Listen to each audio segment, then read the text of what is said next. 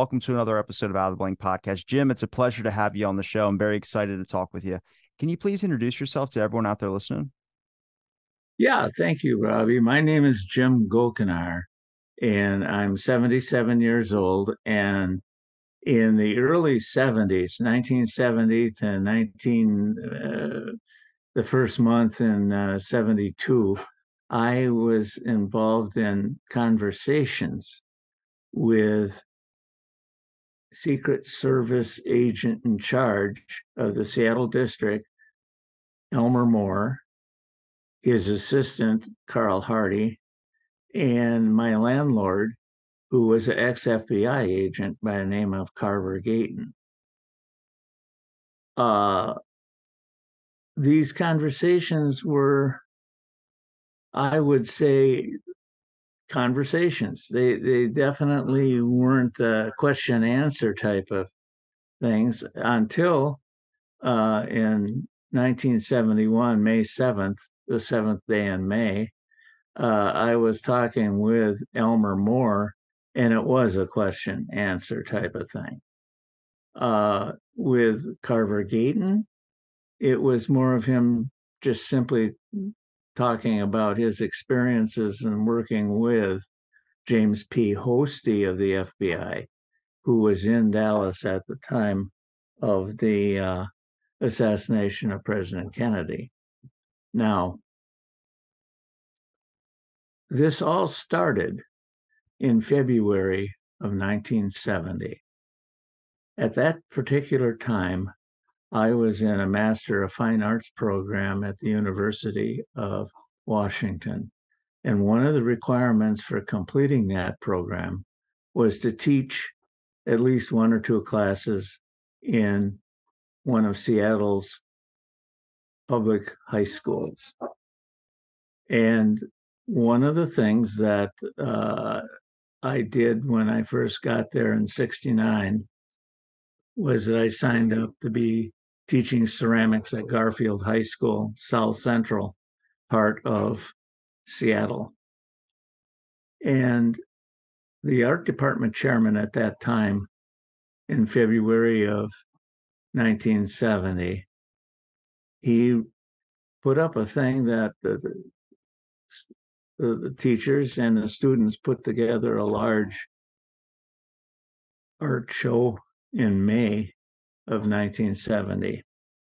And so, what my class and I did was try to figure out what the theme of the material that we were going to submit.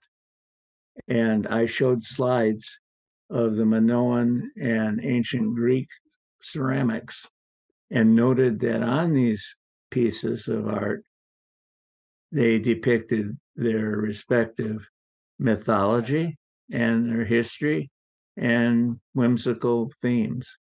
And I said, let's take a current event in the last 20 years or so and try to depict it and what you had your choice a thrown pottery or you know ceramic sculpture. And everybody agreed that that would be a cool thing to do. So what i did is uh, what was i going to contribute and i thought well I better go to my favorite place, which was a used bookstore on uh, University Way and Brooklyn Avenue in uh, Seattle near the university. I always browse through there for images and ideas. And I came across a book called Four Days. It was uh, an UP, uh, United Press International uh, cooperative thing with different newspapers and what struck my eye it was uh, you know the UPS and under it Milwaukee Sentinel. So that was my hometown. So I thought, hey, I just paged through it. And one of the things that uh, I noticed was on page 18 of that uh, book was Mary Moorman's famous photograph of the instant uh, JFK is getting shot. And I noticed that there was some sort of image on the fence. And I thought, well, maybe I can get a clear resolution of that. because what I was going to do is I was going to make a photo silk screen of it and apply under colored underglazes to produce an image. So I said, "Who's help me? I don't know how to get a hold of a better better resolution of that." And uh, I called the local FBI agent, uh, local FBI station in Seattle on the 23rd of February of 1970. Very polite agent talked with me and he says, I don't think we can help you, but I know who would. And I said, Oh, who's that? And he said, Well, I'll hold on the line. I'm going to connect you directly to secret agent Elmer Moore. And I waited, and all of a sudden it was, This is Elmer Moore. How can I help you? So I told him that what I was looking for. And one of the things that he said that stood out right away is, well, I personally handle that photograph. And you're out of luck, Jim. There's no way of getting a good resolution on it because there's no negative. It was a Polaroid. And then he just jumped into this thing about why are you a critic? Why are you, have you ever read the full 26 volumes of the Warren Report? And I said, no.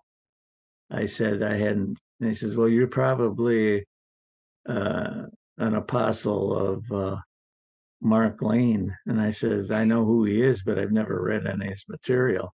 And I'm not really a critic. All I want is a better resolution of that photograph. And he said, well, I can't help you on that uh, I gave the, and this is really funny.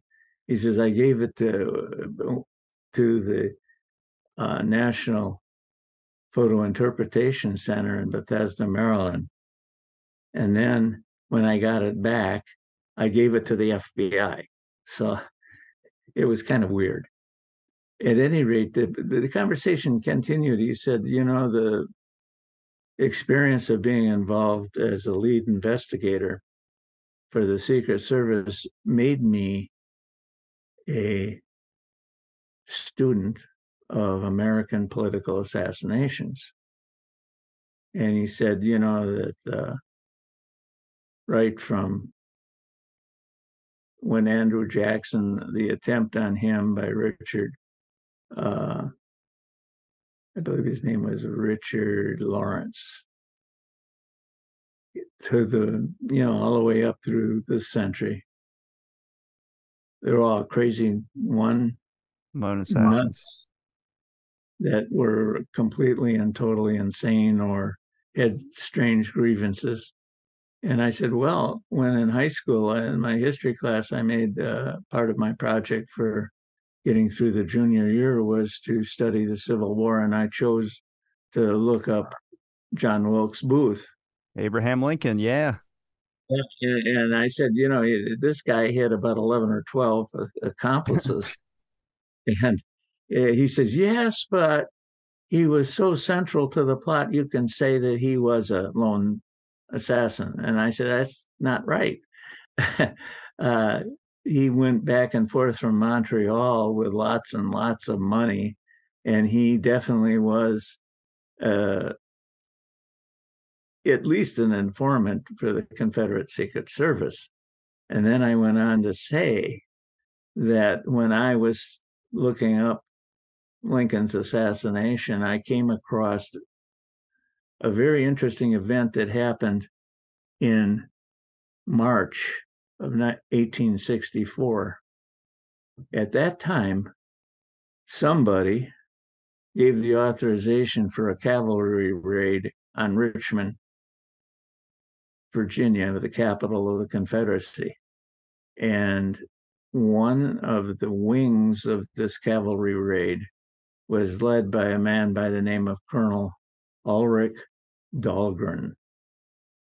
Dahlgren and his men were unfortunately uh, intercepted by the Confederate Home Guard, and he was killed. And his papers were taken. And in those papers, there was a handwritten notes to liberate a prisoner of war camp, arm them, sack Richmond, and capture uh, Jefferson Davis and his cabinet or kill him. And it was situation was taken in, and uh, Richmond newspapers splattered it all over and got into it. They, Jefferson Davis actually um, addressed his cabinet about it. And there was a man by the name of Judah Benjamin who had held Secretary of State and other things in the the cabinet of uh, Jefferson Davis, and right away there was an idea of revenge. I surmised that they gave the assignment to Booth how to pull off either capturing or killing Lincoln in retaliation. At that point, uh, Elmer Moore said, Hey, can you spell Dahlgren's name? And so he got involved. He started talking about uh, uh, President Garfield, and he felt there was something fishy about that, but didn't get into it. And then we talked about uh, the guy that uh, shot and killed McKinley and the attempted assassination in Milwaukee, by the way, of uh, Theodore Roosevelt. And so this went on for a while, and then he said, you know, I said, what what, what did you actually uh, do as lead investigator? And he said, well, I with uh, Inspector Tom Kelly, who ran the show, and the agent in charge uh, down there, Sorrels, and I would meet in, in the late afternoon into the evening, and we would make assignments for the various agents that came in. This was all done until President Johnson uh, required that the FBI take over the investigation. And then he said that I know you're a student at U of Washington. I'll tell you what, I'll be your professor and I'll give you an assignment for getting me three good questions about the interview uh, I was involved in with uh, Chief Justice Warren Ford and uh, the Chief Counsel Rankin in uh, June of 64. Uh, and read it and give me three good questions and call me back in about a month or so and uh, maybe we can get together for a lunch and discuss all this stuff. You opened them up. Well what happened is is that um, i did call him about a month later. In between that time uh, at first i sort of dismissed it. I was too busy uh, but the thing that I did is that I went over to the U of Washington's library, which had the 26 volumes. And I started reading that. And it was very interesting. There was a segment in there where Rankin said, Well, Mr. They're talking to Jack Ruby. And they said, Mr. Ruby, we have information that you had met in the Carousel Club with J.D. Tippit and a man by the name of Bernard Weissman and an oil man. And what struck me is that Ruby's reply was, Who was the oil man? And I thought, well, wait a minute. I think that Rankin should follow up on this, but he didn't. He just went on to another question. And I, I that was one of the questions. The other question was that Ruby was very interested in having either truth serum or polygraph test to make sure that he was telling the truth. And Moore told me that he was a registered polygraph examiner in Cal in the state of California. uh, he Ruby says, "Well, Elmer, is this you know should it, is you think it's a good idea?" And Moore said, "No." so that was the other question. Why did you say no? And then I was going to go to the very obvious thing. Why don't they then it take me to uh, Washington because uh, it's unsafe for me here to talk? And uh, I called him. I called Moore. And This was I talked with him in February 23rd. I think it was a, probably about uh, the mid-April, and I said, I- am following up. I want to ask you th- eh, to talk about three interesting questions about that interview. And he all he just started. Well, we couldn't take him to Washington.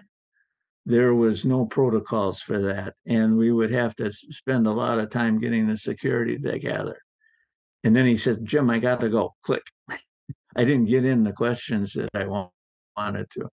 Uh, about the end of April, I called him and I said, Why don't we get together for a lunch at this Oriental Cafe about six blocks from uh, the federal building where he was?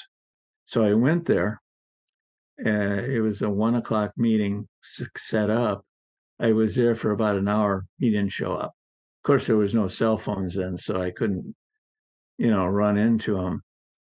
The thing is, is that that night he called me and apologized and said, well, let's next month, let's try it again.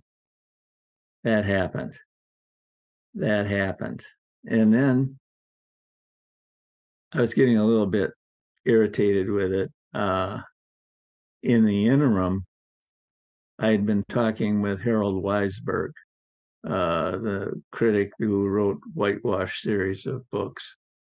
And we talked extensively about, uh, you know, Moore. He considered Moore to be a total villain, and he didn't know how to. He didn't. Harold said he couldn't understand how the guy could sleep at night for. this is when I first found out about it. Harold said he really threatened Dr. Perry Malcolm Perry, who worked on the president, trying to save his life. And the question all revolved around, you know, the, the neck wound, whether it was an entry or exit wound. And he expressed surprise that I haven't been able to establish rapport with Moore. Uh, we had a number of uh, questions back and forth on a telephone with uh, Harold, and I sort of got a very detailed picture of what he knew about him. So I had an idea of questions I would ask him in the future if I can get a hold of him. In the interim, in March of 1971, uh, I asked Harold, what if I act, acted as a broker and, you know, asked Moore if he would speak with you? And he said, oh, go, no, I, I, I won't speak with him. There's two reasons. I, he, he'll give me the wrong answers. I don't know. And I can't afford to get out there. I'd rather do it face to face, but I I don't have the money to do so. And he said, well, I'll tell you what, uh, I know that another critic is going to give a presentation soon in Victoria, British Columbia. His name is Richard E. Sprague. And I said, okay. And he gave me a phone number. The phone number was for a uh, business in Massachusetts. And then they gave me a number I could go to get uh, Richard's uh, number. I talked with him and he said, let's talk at the airport, uh, SeaTac airport, in between the flights between, for he was coming from New York City to straight to Seattle and then Seattle to Victoria. And I said, great. And so on March 29th, 1971, I uh, met Richard E. Sprague in the airport at Seattle, and we went from concourse to concourse. He was so paranoid. Um, we got to look for uh, a deserted concourse to talk. Okay, and then we went to one, and some people came to sit down, and then he said we got to go to another one. this was really chewing up the time. But uh, I talked about Moore with him, and I talked about the fact that I my landlord uh, gave me some information about uh, Hosty, and he took notes, and he said, you know, Jim. Uh, what's in the satchel that you're carrying? I said, Oh, that's some photographs that I have. I'm just starting to get interested in photography. He says, Oh, I'm very interested in it. Uh, in fact, I've got some 400 photographs from Dealey Plaza. And I said, Oh, wow, I'd like to see some of them. And he said, Well, I, I, have got it in a presentation slides right now. It'd be hard to, you know, project them here and he said that uh, he had a photograph of the no grassy knoll fence line that would shock everybody. And I said, I really want to see that. And he said, Well, I don't have it with me to tell you the truth. And he says, well, Let me see some of your photographs. I had taken some photographs. There was a massive bombing on campus uh, in the early part of uh, March of that year at the Naval ROTC Center. Oh, is that the Kent the Kent bombing at the university? Yes. Yeah. Yes. And I I went there with my camera. I always carried my camera around, and I took some pictures of some guys that looked pretty much like federal agents, whether they were ONI or whatever roaming about. So I took a picture of them. They had earphones and trench coats. They just looked the part. And I showed one of those to Sprague, and he nearly jumped up. He says, I've seen this guy before. Can I have this one? Uh, yeah, I said, Yeah, I, I got the negative. You can have it. And as we were going out, he said, Well, I'll be in contact with you. Sprague wrote a long uh, letter about our meeting uh, to Bernard Fensterwald, who was in the organization that Richard E. was. Uh, that led up to no real response from Harold Weisberg other than about a month later, he got very angry with me that I even talked with Sprague. And I said, Well, you you told me that he was a contact. And he trailed off. Um, this was going on back and forth. I'd call him more, and he said, well, I'm real busy. I'll call you. And then in May of 1971, I said, I've had enough. I'm going to violate his rules and I'm going to walk up to the Secret Service office and I'm going to ask to talk with him. And I said, wow, you know, I talked to my uncle, who was a lieutenant of detectives for Walworth County in Wisconsin. I sort of keep them up to date on things I was doing. And he thought at first it was interesting, but he said, ah, at this point, he's not going to talk to you anyway. You might as well just quit. So I said, I'll give it one last roll of the dice. And on Friday, May 7th, 1971, I got on the bus about one o'clock and uh, in the afternoon, and I decided I'm just going to go down to the downtown area where the federal building was and see if I could get in to talk with him, Elmer Moore. Little did I, I, I completely forgot there was an anti-war Kent State memorial uh, protest downtown Seattle. And I was coming down the hills. It's very hilly in Seattle. Uh, and I noticed there were many buses loaded with riot police marching on. Bus driver said we can't go any further. I'll give everybody transfers. I decided to jump out of the bus and took the transfer and I was walking down into you you had to go between you had to go down the route that the protesters were using uh, to get to the federal building. So I'm walking down there. I had my briefcase and my uh, backpack and my cameras, and I was walking down the street, and man, it was a mess. Agent provocateurs involved in that one. I believe that they were peaceful protesting. Oh my God, it wasn't peaceful at all. but I was taking pictures, and some, I think it was a girls yelling out, "He's a pig! He's a pig! He's he's a photographer for the cops!" And all of a sudden, I'm being chased. And I get down another block, and I'm photographing this guy getting arrested by this police, and a cop took a swing at me with his baton. He says, Give me that camera. And I said, No. And I'm running off. I'm going down alleys. Uh, the thing is, I'm getting pretty sweaty, kind of ugly looking. And I finally made it to the about, I would say about 10 after four. I arrived at the federal building, which is on a steep hill. And so that really wore me out. I thought, well, I'm going to be, since I've got all this equipment on me, I'm going to be frisked at the door. And there's nobody there. I walked into the thing, the place was deserted. Here's a riot two blocks away. You'd think there'd be some security. There wasn't. And so I went to the ornate elevators and went to the fifth floor to talk with Moore.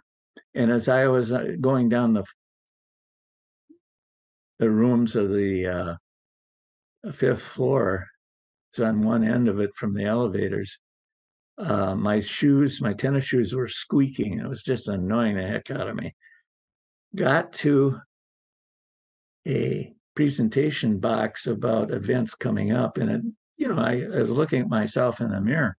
Here I'm got hair down to my shoulders, little beard, disheveled completely. And I said, "Oh God, they think I'm from the Weather Underground and kick me out." So I got to the door and it was completely silent in the uh, hallway.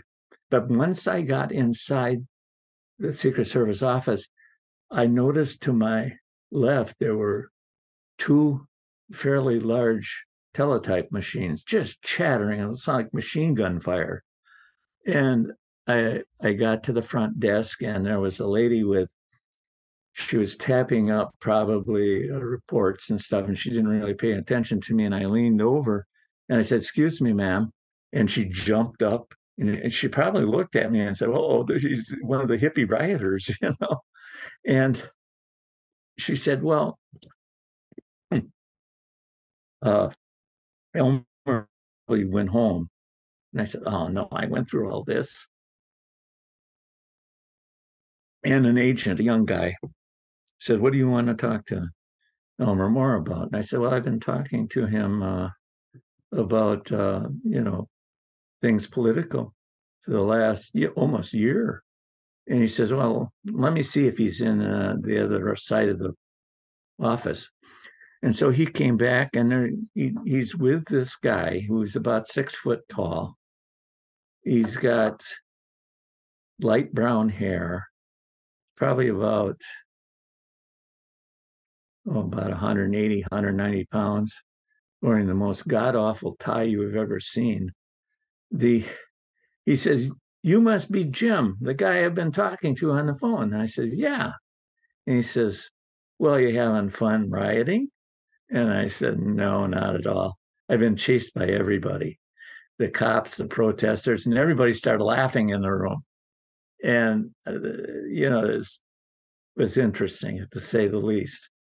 And he shook hands with me and he says, I've had enough. Let's go and talk. Let's go into my office. And as the way in, there was this guy that sort of looked like Mr. Burns on uh, The Simpsons standing there. And this is my assistant agent in charge, Carl Hardy. And I hand took out my hand. He just stood there. He's just staring at me. And as we were going into the office, which I think was a conference room as well, because it had a large oak table with a glass pane across it. And there was this no somebody called out to Elmer Moore, said, There's a call for you, Mr. Moore. He said, Wait a minute. And Hardy escorted me in. I sat down on one end of the table and put my camera up there and my satchel on the thing. And Hardy came right up to me, right in my my face very rudely, said, I don't know what you people want. Elmer Moore was the lead investigator for this investigation that was the best in our history. And I said, Well, I just want to hear more of the story. And I spelled out more rather than just say more. I said M O O R E. And he says, Don't be a wise ass. And he jumped around the table. And he on his way out, Moore was coming in. And he says, You don't talk, don't talk to this kid. Don't talk to this kid. And they both went into the reception area and he closed the door and there was some shouting going on. And I said, "Oh my God, this is really I, this is really a labyrinth to try to talk to this guy." And he came back in the room, and I said, "Listen, if I'm a nuisance, I can go." He says, "Oh no, no, no, it's it's really bad budget thing. I need at least four more agents. We can't cover our caseload." I said, "Oh well, I think that you know Carl should uh, consider changing his uh, coffee, you know, intake. You know, and he laughed, and we were talking there, and he said, "How would you use anything I tell you?" And I said, "Well, how about if I be your biographer?"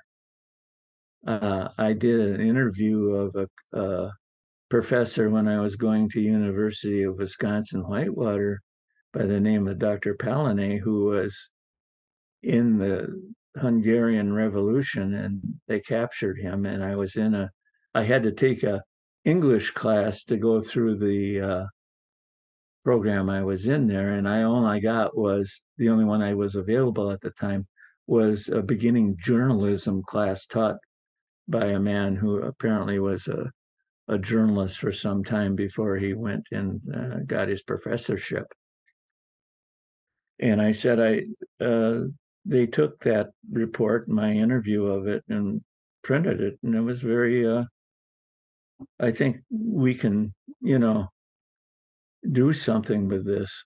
And he says, "Oh God, no." He says, "I took an oath on this case, and I'm near retirement, and I don't want to spend it in jail." I said, "Oh, here we go." blockade after blockade after blockade to get to this guy. And he says, Listen, I'll tell you what, these are the conditions that I will talk with you. One, you can't take any notes. Two, no recording, me or you. Three, if you make public anything I tell you, I will deny it. And for God's sakes, he says, if I find out that you talked with Carl Hardy at anything, I'll make your life miserable. I said, okay. So, did you feel comfortable yet? Pardon me? Did you feel comfortable yet? uh, it was it was strange. The thing is that he says, let's introduce ourselves to each other. I'll start. And then he gave me his background that he, he he was from the Bay Area in uh, San Francisco, Oakland area. He went to a college uh, and graduated in 32. Uh, he liked sports. He was with the uh, Alameda County Sheriff's Department in the late 30s. And then when the war broke out, he joined the Coast Guard intelligence unit in the Bay Area. And then in, in 44, the end of 44, he came to uh, become a uh, Secret Service agent. And then I gave him my background. I was from Richland Center, Wisconsin originally, and then settled in Milwaukee went to UW uh, uh, Whitewater, and then uh, I entered the uh, fine arts program in the University of Washington in Seattle, and I arrived there in 1969. And he said, Great. He leaned back in his chair and he was tapping on the table with a pencil. Hmm, excuse me. And he says, Well, Jim, who killed Jack Kennedy? And he says, I'll tell you who it wasn't with 100% certainty. And I said, Whoa.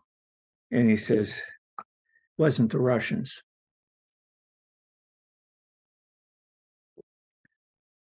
And I'll tell you why. He, Jack Kennedy, is the Russians' boy. It, I will say it, he was a traitor. I didn't expect that. He went into about a 20 minute spiel about how bad Kennedy made decisions. He said that uh,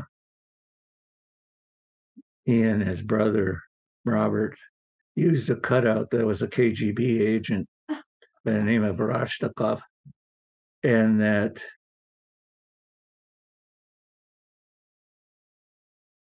they didn't he didn't think it was a, a good policy to have a test ban treaty, uh, the wheat deal, and that he had introduced uh, an idea to the, to Khrushchev, the premier of Russia, uh, a joint space program situation and that he was very upset with the idea that they didn't follow through with UN inspections in Cuba. He says maybe the rockets are still there, maybe the warheads are still there. And uh, I said something to the effect, well, we know that Harding had a lot of girlfriends. It kept them in the closets. And he says, yeah, Jim, but at that time they didn't have any mini phones. And what Moore meant by many phones was bugging devices. And I said, Are you insinuating that uh, the president was being surveilled? And he said, he nodded like that. He didn't say yes or no. So I took it that he meant that. So the next sec, he says, Well, here we've been blathering on. You came here to ask me some questions. Fire away. So I said, Well, let's talk about Oswald. Yeah, she said, Okay.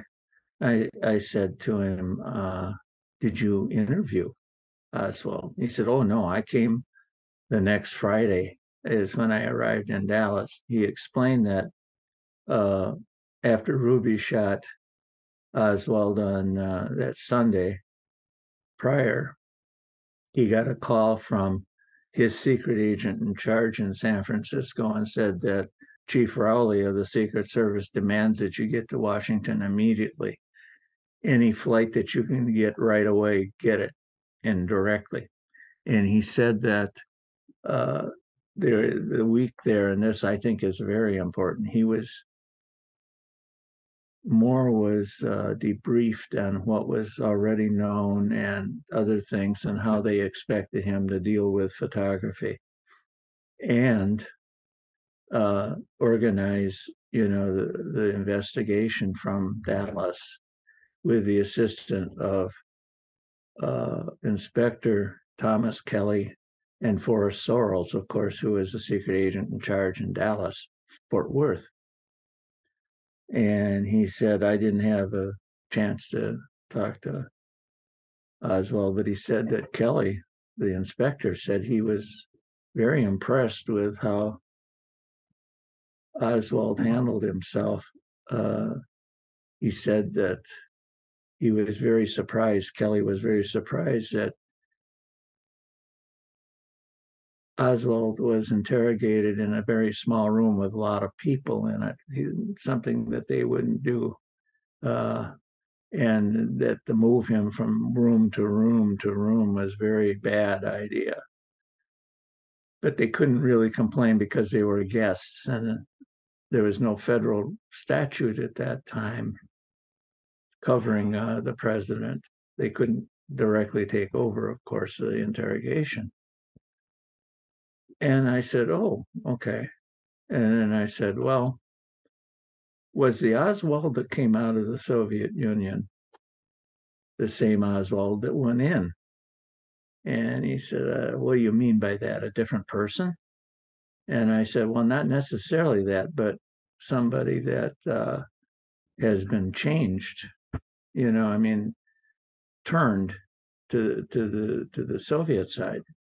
And he said, Well, there's a possibility on that. The CIA wasn't very helpful about what was going on in uh, Russia that they knew about. They didn't share much with us thought that was interesting. And then he said that uh, Oswald and Marina Oswald could have been a part of a husband wife team that the the like he put it the Reds like to use.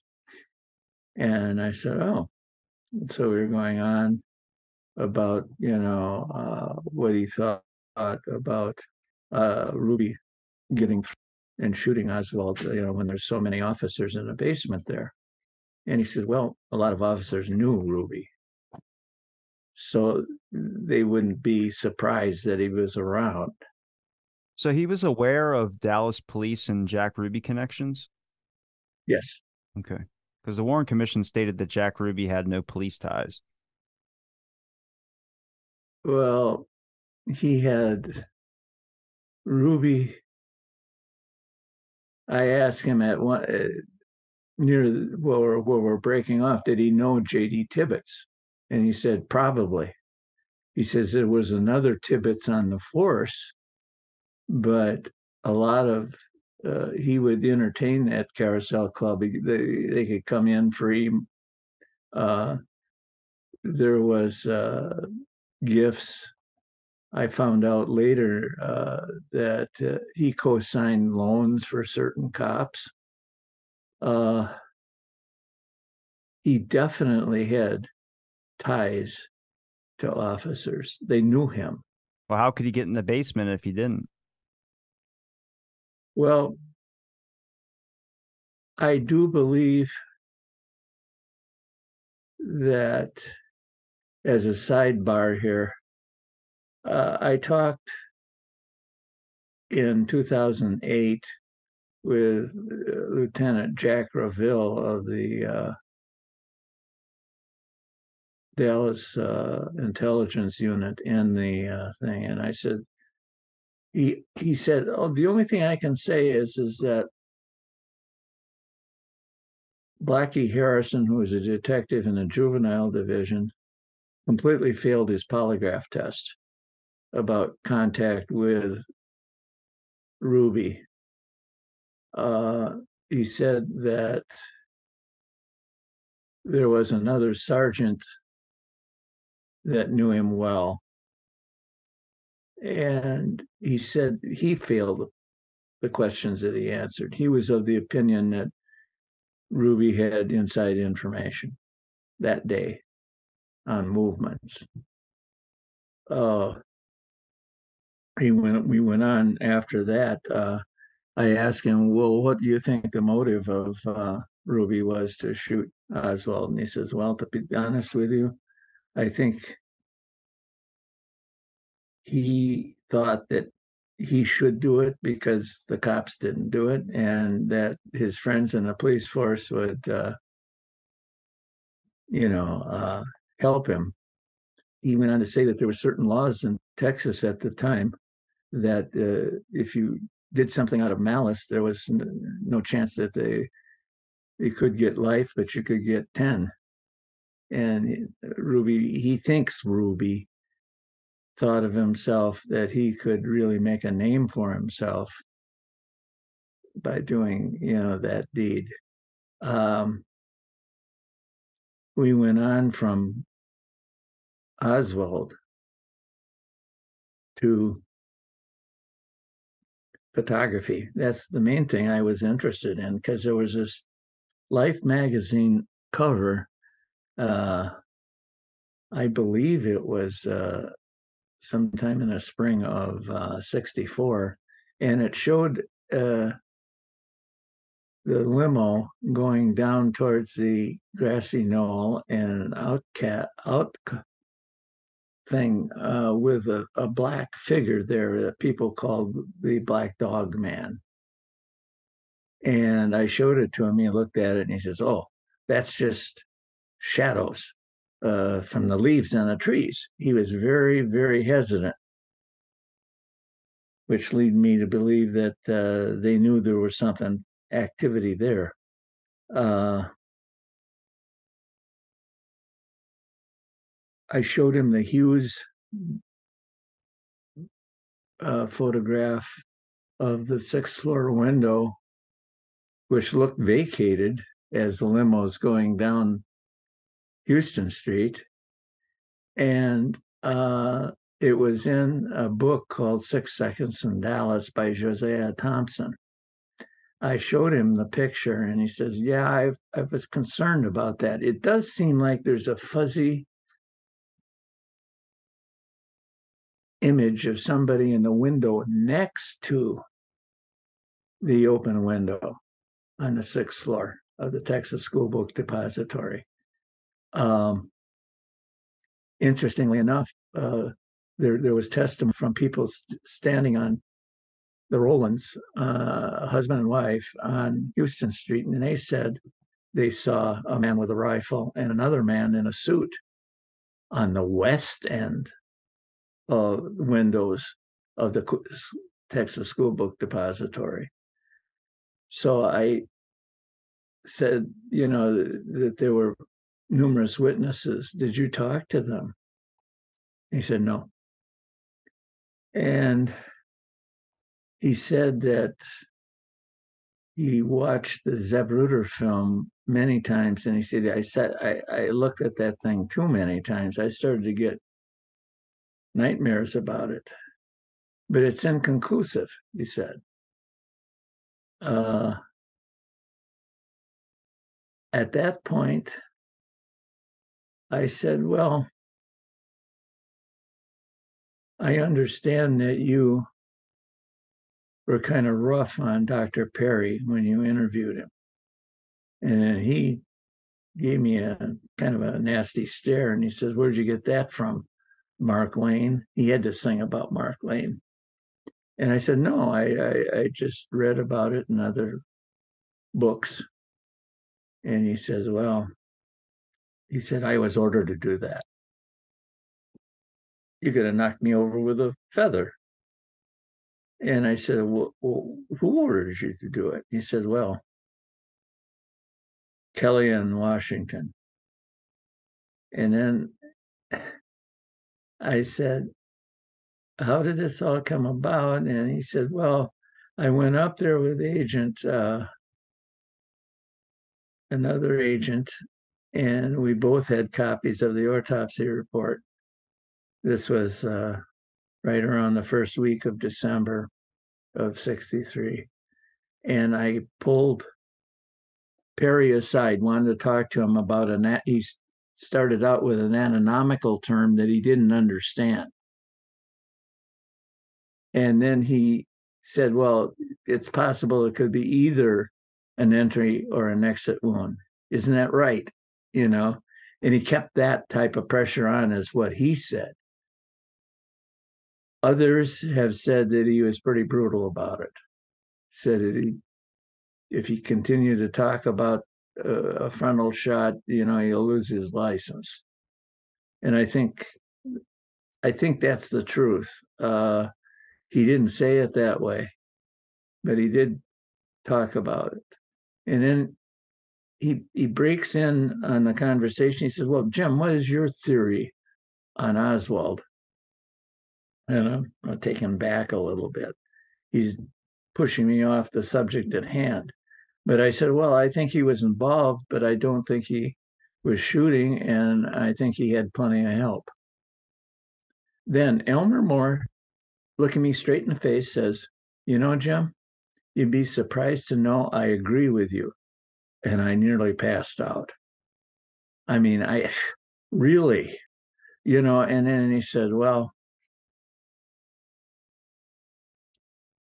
I made a report on December 11th, 63, that said that it's impossible to track the true trajectories from the film and from the president's wounds. And I said, hmm, that's interesting.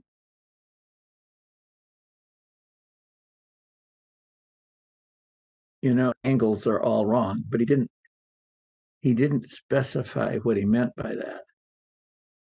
It says your internet connection is unstable. You're all right. I, I can still get, I can hear you. Okay. Anyway, I asked him if I could have a copy of that report. And he says, Oh, it's in the public domain. You can get it anywhere. Go to the archives. And he was right. It's it's available, but n- not a peep about it in the Warren Commission. At any rate, we went on to talk about Jack Ruby. I asked a series of questions. My first one was Was Ruby an associate of the syndicate? And he paused. He said, Well, that's kind of an interesting question. He says, But I don't think he was an associate. I think he was a gopher. He was a consummate hustler that was always available. And I next I asked, I said, Well, was he a pimp? And he said, Oh, yeah, he had a separate crew of girls that uh, he used, and he had an uh, arrangements at the Adolphus Hotel that was, uh, I guess, right across the street from the carousel. And I said, Well, was he a gun runner? He says, Oh, yes. He, he was very scared that they'd known that uh, he was providing material or trying to get to the point where he would provide material for Castro at one point. Um, I asked uh, about the situation with uh, the dancers, and he said he used them to his advantage, is the way he put it. Uh, he said he tried out his girls, and so I don't think he was a homosexual. And I said that uh, Larry Crafard said he was, and he worked for him. He says, Well, I don't think so. He says, I think that uh, when I talked with Ruby, then he got into a thing of how many times that he went and talked with Ruby, which is a number of times. He went with uh, a couple of agents two times, and uh, he went to uh, Eva Grant's home or apartment, I should say, um, to talk with Ruby's sister. And he went on with, uh, you know, he thought she was just an insane dingbat. Uh, but he realized that every time you asked questions, she would deflect it by bringing up other things. And that he noticed on a shelf, apparently, a picture of Ruby and some other people. And he asked if he could borrow it. He would get it back to her, make a copy of it. She said, yeah, keep it. He said that he went back to the office, showed it to Kelly, and Kelly grabbed it and uh, said, forget it. It's not anything that I can use. Give it back to her, or I'll keep it. And I asked Elmer, Oh, what do you remember it was in the image that it was? And he said, Well, it was Ruby and a woman and another guy and a woman at a table at a club or something. I said, Oh, okay. Then we went on to talk about Ruby's legal representation. And he said he was just surprised as heck that when he was talking with Earl Ruby, which is interesting because he kept on talking with the Ruby family, didn't want to have this man Howard, a local guy, handle Ruby. Well, they ended up with this guy Belli from San Francisco Bay Area, and uh, Moore said to me, I, I sort of knew a lot about him, but he wasn't a very good. He very rarely handled uh, criminal defense. He was torts. He was, uh, you know, real estate problems, uh, divorces, things that had to do with more civil things than criminal. And he was a showboat, and he was at his best to insult everybody in Dallas. You know, they were Hicks, you know, and all that, and had a weird defense. He thinks that if Howard continued to be Ruby's uh, lawyer, that he would have gotten something like uh, second degree murder or manslaughter, something like a very reduced situation. And then I started asking him about the Chicago plot. I said, uh, Did you know about or understand the man by the name of Thomas Arthur Vallee? And he says, Who? And I said, uh, The Chicago is incident uh, in uh, the first part of November. He says, Oh, they wouldn't let me look at those reports. I said, Hmm he's running an investigation and they won't let him read those reports. And I said, What about Abraham Bolden? At that point, Elmer stood up and he said, That line, we took care of him.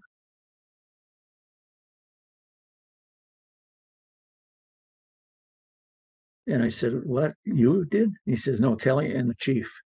Uh, a sidebar. Phil Singer and I went to talk with uh, Abraham Bolden in 19, 2019. And I asked him about that uh, deal uh, with how he had tried to warn the higher ups in the Secret Service about a meeting that about five o'clock in the afternoon in 61. And he thinks it was in June. Johnson came storming through the White House and met with President Kennedy and his brother uh, Bobby, the Attorney General. And the door closed, and they were shouting and yelling and expl- expletives. And as Johnson was leaving, he says, Don't fuck with me, you assholes. And I was thinking, wow, that's pretty rough. And he, and this is, this is why it's important to get all the documents. Apparently, Abraham Bolden made a report on it that uh, President Johnson threatened President Kennedy. And it's, it's nowhere to be found, of course. But uh, as I got to that point, you know, uh, Moore stood up. He's snapping at me. He says, Are you recording me? And I said, No. He slaps down his pistol on the table and he says, Tell me who you're working for right now. And I said, I'm an independent researcher. Sometimes I talk with Harold Weisberg. And he grabs my camera and takes it apart. He's looking through my you know, satchel briefcase type of thing and seeing the the the Johnson book, I mean the Thompson book, he puts it up on the table. He says, Well, I'll pay for any of the film that you I ruined. And I said, It's already wrapped. You're okay. Yeah, I said, Do you want to, you know, pat me down? And he said, No, no. He says, Oh, he says, I'll tell you, um, I got to show you something. So he goes to his right to a closet that has louvers on it. It's white. He opens it up, he gets on his knees, and I think he was working a safe combo. And he pulls out this big black satchel. And it, it looked like he was struggling to get it to the table. And I said, Can I help you? No, no, no. I want to show you something. I said, Okay, okay. He lifts it up on the table. He opens this big satchel, leather satchel, black leather satchel. He says, Oh, damn it.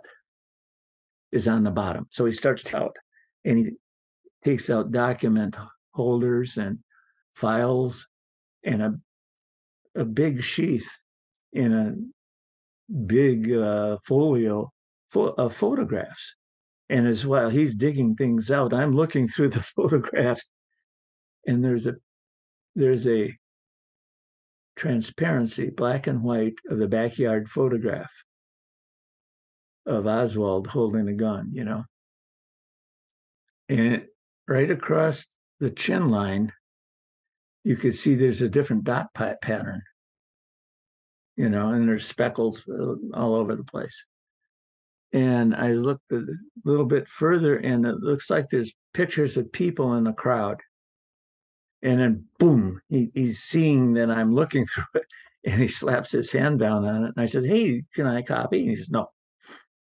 And he gets down to a math book elementary school math book and he opens it up and he has Roy Truly signature. So when he was up on the sixth floor, he picked out a couple of the books. Apparently, he got three of them. He gave one to the chief, Chief Jim Rowley of the Secret Service, one to himself, and one to uh, Douglas Dillon, the Secretary of the Treasury. And then he pulls out a very nice leather presentation folio and he opens it up and he shows me that he had received a handwritten note by Lyndon Johnson. And it starts out, that's about as far as I could get before he closed it off, was that uh, to our best investigator, your service to me and the country is blah and then you know he, he closes and he opens up another one with pictures of Lyndon Johnson's signature to him. Then there was a picture of a group of men, and I could recognize uh, Elmer Moore in it, but I didn't know who the others are. And he says, "Well, oh wait a minute, we got to close this down now. Uh, we got to be out of here." He looks over to me as he's I says, Can I help you put it away? He says, No, no, just leave it. And he says, You know, Jim, we had to do the investigation the way it was done because if we didn't, it was a very good possibility of 40 million Americans being killed. So, wow. As we're walking down the hall to the elevator, I said, Well, what did Johnson think about he says, Oh, he thought it was a big conspiracy. We do it to them, they do it to us. It's the way of the world. And so we got into the uh, the uh, elevator, and he says, "Jim, what's your? By the way, Jim, what's your beef against the Vietnam War?" And I said, "Well, I think it's criminal to send people into combat without the goal of victory. And he says, Here I go agreeing with you again. And then he says, Johnson double crossed everybody. And he just shaking his head after he said that. We got into his car because he wanted to take me home. I have to, you know, see where I live. And uh, we got up on uh, uh, Jefferson Boulevard and it was jammed. It was rush hour traffic pile up. And so we started talking. And he says, uh, What branch of the military are you in? I says, I'm not. I, I was drafted, but I, I was given a one Y because of my back and my uh, I'm colorblind. And he says, "Oh," says uh, you didn't bat an eye when we had some activity up there. And I says, "No, but I nearly pissed my pants." And we got down, got to my house. Uh, my ex-wife and my uh, sister-in-law, teenage sister-in-law, and my little baby Shona uh, were at the door when I came home. I guess they were concerned where I was. No cell phones then. And uh, I introduced him to my wife, and he tickled the baby a little bit and went downstairs. And I showed him my ceramics lab that I set up a potter's wheel and racks for greenware and stuff. And I threw a pot for him. And he said his wife was very interested in ceramics pots. And we got out and as we were walking back to his car for him to take off, he grabbed me by the arm and turned me around. He says, Jim, your your wife looks just like Marina Oswald. What nationality is she? And I said, I English, French, I don't know, you know. And he says, Well, he goes into a thing about Marina. He says, she lied through her teeth on almost everything and she said that Lee Oswald beat her, you know, and uh, he says, if you're really serious about looking into this thing, look into a guy by the name of James Hubert Martin, who was her first business manager. He says, like every case I've ever been in, this one is follow the money. And here we are, the State Treasury Department, we couldn't follow the money. He says, there's something about a Marina Oswald trust fund. Try to look into it. And then he gets in his car and he's sitting there. He says, You know, did you ever consider a career in law enforcement? And I said, Oh, my uncle tried to get me going on that, but I don't think so. I, have got, I'm near you know, getting my de- degree. And I've gone in so far, money and time, you know. And he says, Well, think about it. I can help you, which I thought was very interesting. Uh, the very parting words that he did that night was Jim, this case will never legally be solved. Uh, certain people will have to pass away, and then it'll probably some things will open up but don't let this thing become an obsession with you. Look at me. I'm obsessed with, you know, trying to find out more about everything, pardon the pun. He drove he drove off in July 18th and 17th, I think 17th and 18th, uh, there was a uh, Kirkland suburb of Washington, uh, Seattle. There was a uh, arts and crafts fair that I signed up for and uh, packed everybody up, even a crib for the Shona. So I set up there with ceramics, glass blowing, and photography. And I called Moore at his office and said, if your wife is interested in some ceramics, I'm selling it. And she says, hey, we'll show up. And he did with his wife, Marion. And uh, he came up and you know says, "Can I? Can we take a little walk? I want to talk to you." And I said, "Okay, sure." And he kept on plugging about, "Will you want to join the Secret Service? Do you want to join the Secret Service?" Blah blah blah blah blah. And I said, "Not at this time. I don't. I, I got to finish my degree." And so he looked a little disappointed. We walked back to my display, and I had a picture of that guy that Sprague took. I had a larger version, 11 by 14, printed up because I was getting, I took a lot of pictures of the uh, rioting and people were buying that because it was so close to the, and I had some portraits. I was trying to do a portrait uh, photography thing with black and white, you know, see, because it's a good uh, portrait medium. And he looked at that picture, of that agent of some sort, and he says, I know this guy. And he says, I'll give you $10 for it. I said, No, you can have it. He said, No, no. pulls out a fiver and gives it to me and wraps it up. He's still looking at it as uh, his wife Marion is. Uh, she bought about four or five pots, walked off, and as I got closer to my degree, this is about October of 71.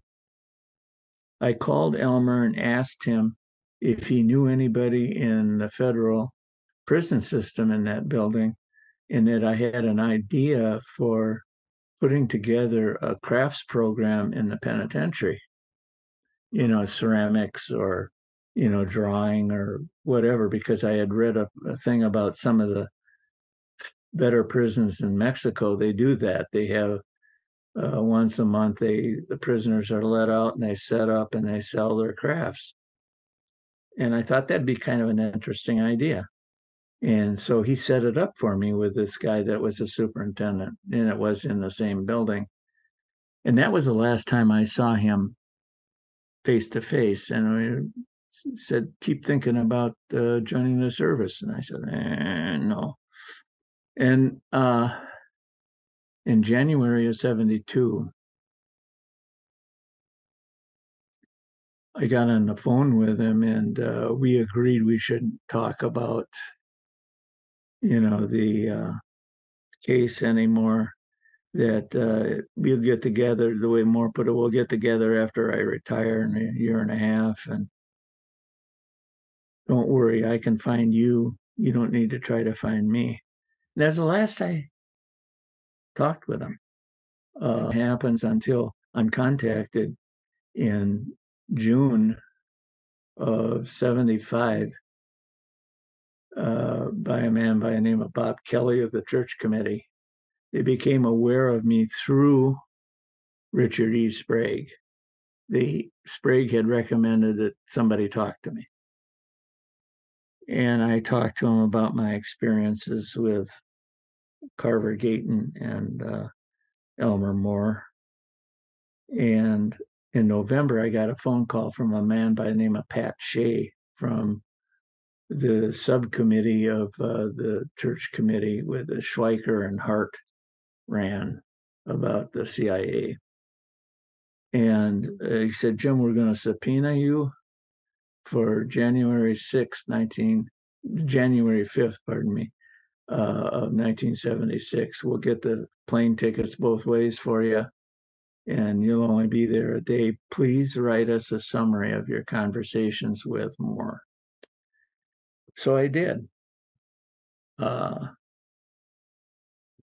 I was very hesitant the day that uh, I was driving down to Mitchell Field, the international airport in Milwaukee. I was getting cold feet because I was thinking that it might be an open session and I would, you know, expose Moore and Gayton and they wouldn't talk with me anymore. And I thought about it and thought about it. Uh, arrived at uh, National Airport. I got a drive, uh, a taxi driver to drive me to the Senate side of the Capitol. He looked like a spitting image of Alfred Hitchcock. I mean, he, has, he had so many chins, I couldn't believe it. And I got to the Capitol building and I was so impressed. Uh, went to the Senate side, and the church committee was on the basement side of the uh, the basement of the uh, Senate side. So I walked down these long steps got to a uh, reception center there. Handed my subpoena to a lady who handled it to an Air Force lieutenant who said, uh, Somebody be with you in about 15 minutes. Please have a seat in our lounge. And gagged me with a spoon. That lounge was full of chairs and a dusty, smelly, cigar ridden couch. So I, what I did was I, uh, I got a folding chair and sat there for a few minutes and man came up, three piece suit, tall fella, introduced himself as Paul G. Wallach. He was a, the counsel, chief counsel of the church committee. and he was had his sidekick there, Dan Dwyer, who was a short little guy. Both of them were in suits, and they were very uh, nice to me. Uh, introduced themselves, and then Wallach pulls up a folding chair and gets right in front of me, and he says, "Jim, you have to help us nail this guy, Elmer Moore. He's done the most egregious, unprofessional." uh, things that a law enforcement agent can do. Did he tell you that he personally attended the executive sessions of the Warren Commission? And I said, no. He didn't tell me that, but he told me that he delivered tapes, documents, notes to the White House periodically. And at that point, uh, Wallach and Dwyer turned and looked at each other and then turned away. And then Dwyer says to me, uh, Why would this guy even talk to you? And I said, I, I built up a rapport from the first telephone conversation I had with him about uh, him saying that he was a student of American political assassinations, and we talked about Booth, and it led on from there. He said, "Okay, uh, we'll come back in a few minutes, and we'll go into session." I said, "Okay." I sat down, and then a man approached the area, and he was smoking, and he was tall, scared, disheveled in a big trench coat. He looked like he was near death. I mean, he's so white. I couldn't believe it. And I said, Are you okay? And he says, Yeah, I am.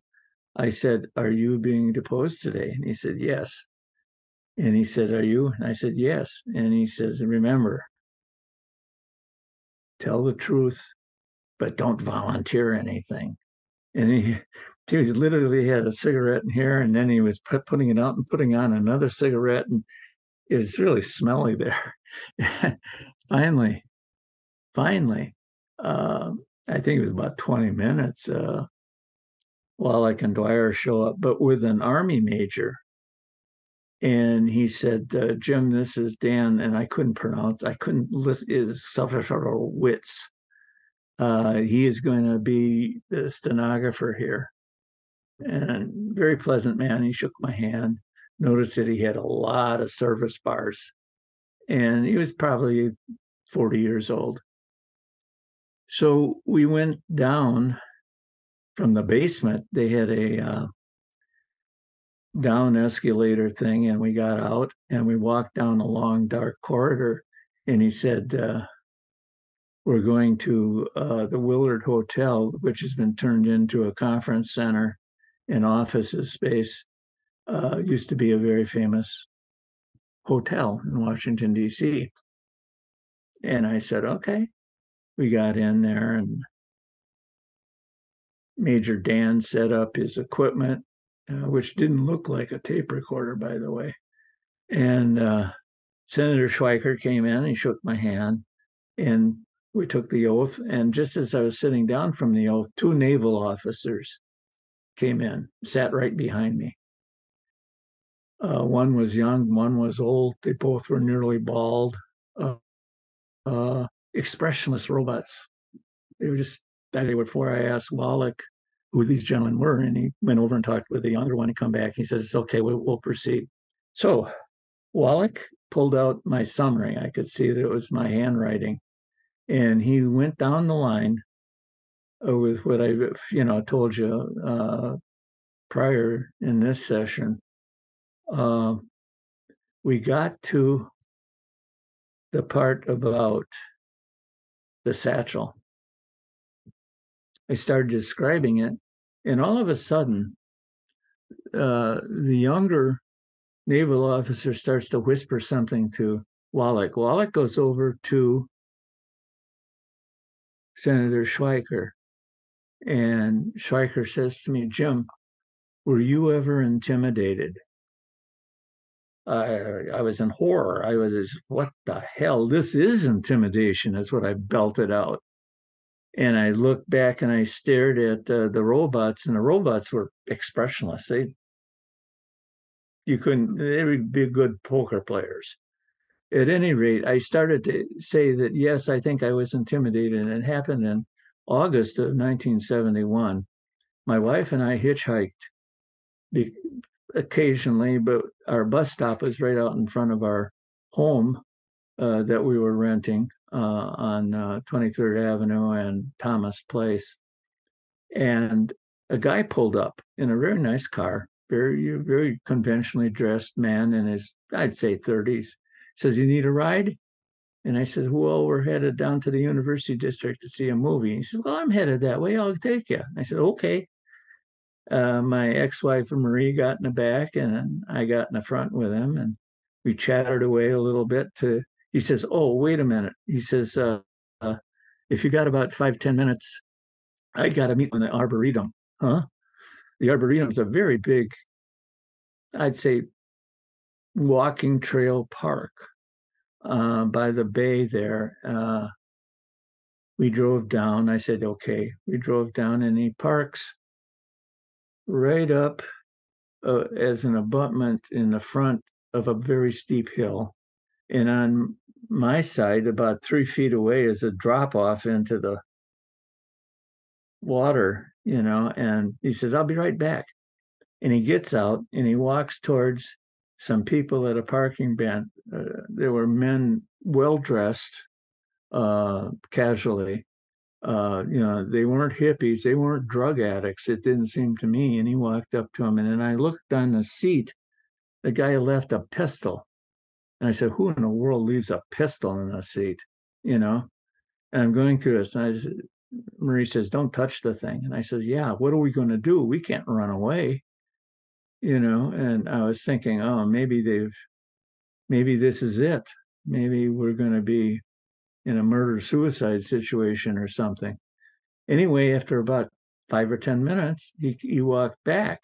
And I was too shattered to ask him. He picks up the gun and puts it in a holster thing, you know. And I didn't notice the holster thing when, when I when he first picked me up. So I was very confused. But I did know this that at the intersection when you come out of the uh, arboretum in Seattle, there is a uh, a shell station, and I said, I got to pee. Can you let us out here? I, I got to pee. And so, and Marie said, Yeah, I got it too. we got out of the car. And I noticed he sit there for a minute, and I was about ready to make a call to the police. And he zooms off. But I said, Ah, let's take the bus this time. But at the end of me telling what happened to me in the Arboretum, Senator Schweiker stood up and he says, This is ended. Let's go. So I was noticing on the way out, the robots were smiling at each other. And I was thinking, oh, this is not good. And I said, Wallach, to Wallach, this is really, really stressful. And he said, yeah. He says, I was totally surprised by their presence. And then he says, Jim, can you stay overnight? I said, What? I don't have enough money. I don't have a credit card and I, I only got 25 bucks. And he said, he goes in his wallet and gets out 40 and he says, We're going to put you up at the Arlington Sheraton. Uh, this is what I want to do. I want you to be in a room next to the room that we're going to interview Moore in. And if he claims he doesn't know who you are, uh, we'll spring you on it. And I says, oh, okay. So Major Dan will take you to the Sheraton. I said, okay. So we went to a parking lot area near the Capitol and we got in his Jeep and we're driving off and I'm having small time conversation. I asked him if he was uh, a Vietnam, uh, uh, Vietnam veteran, and he said yes, he went too many tours there. Uh, he was like he was showing me. We drove past a Senator Mondale's house, and he talked about it. And then we drove uh, through Icky, uh, Washington D.C. itself. I was I was surprised that our nation's capital is ugly. And we finally got to the Arlington. He said he'd pick me up at ten. I said okay.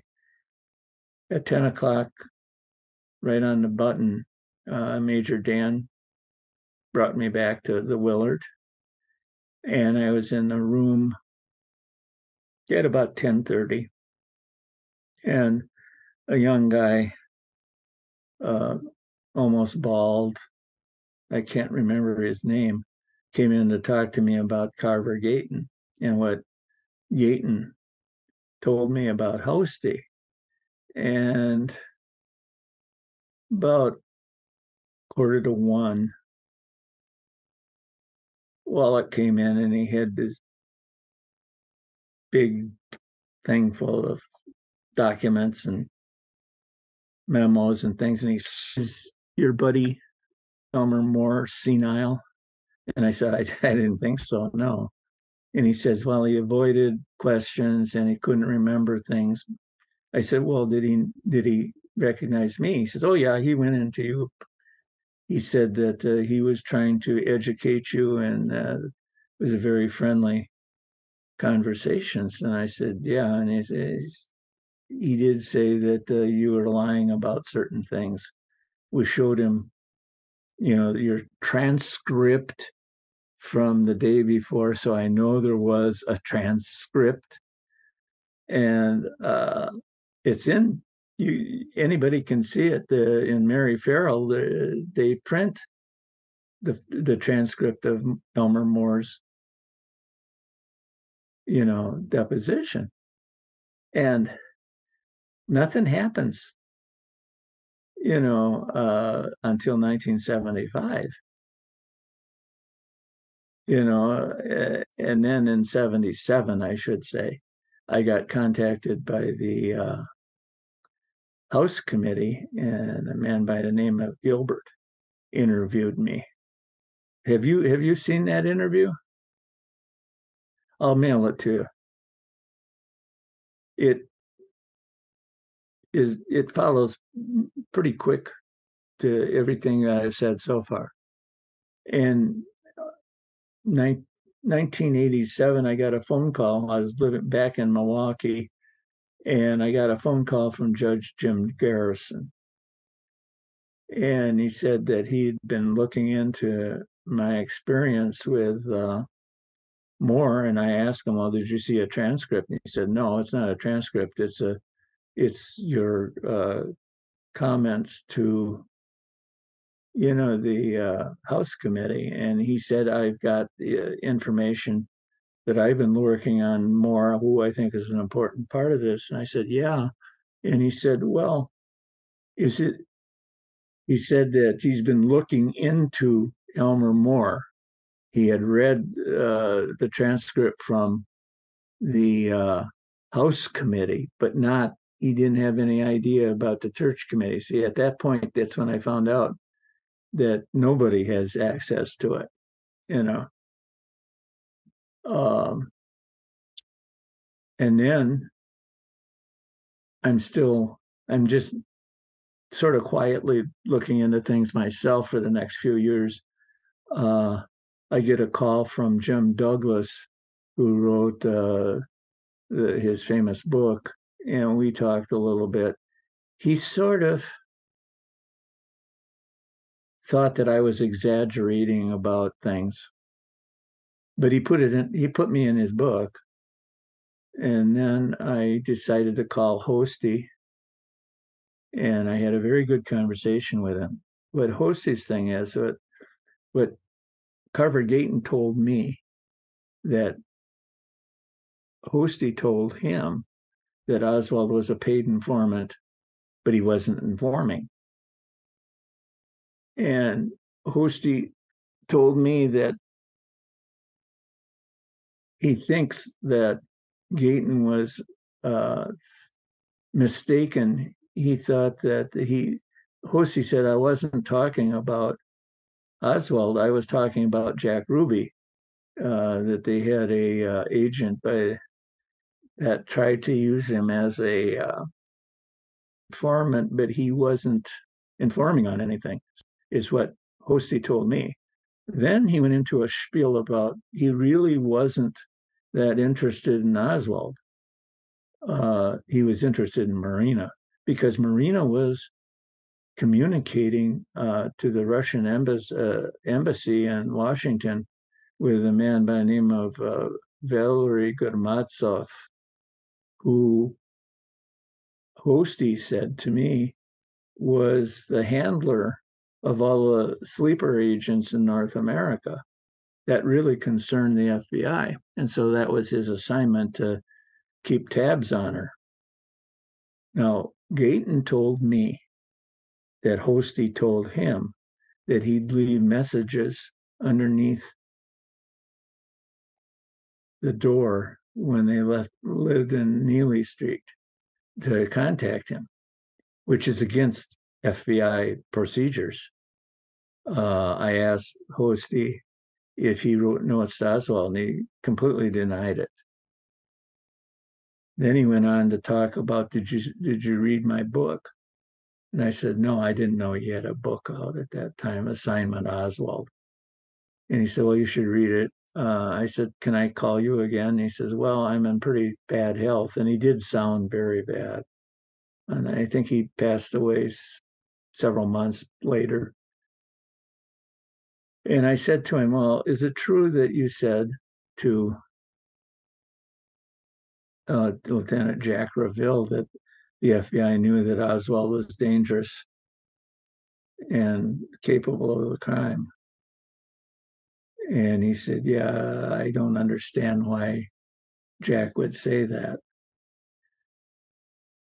Two days later, I called Jack Revill in Texas and I asked him about that. And he said, Well, he had a, a witness at the time that, uh, that, that he definitely said that Oswald was dangerous.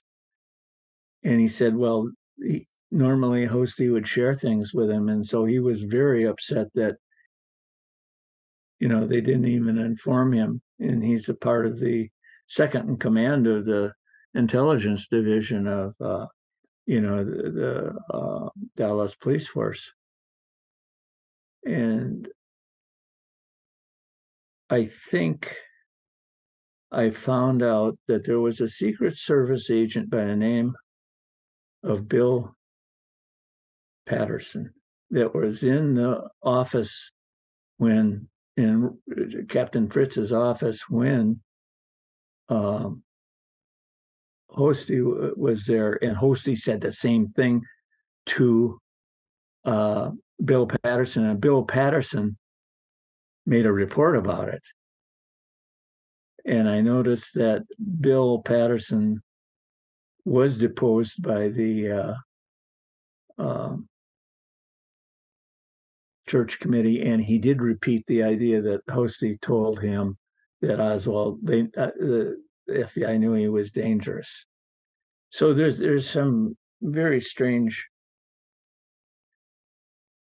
things going on about statements from that, and then uh, in 2018, I go down to Dallas. Uh, Larry Schnapf has me make a presentation down there in Dallas for uh, his group and my friend Bob Corbis, who I, I want to give you his phone number, Bob Corbis.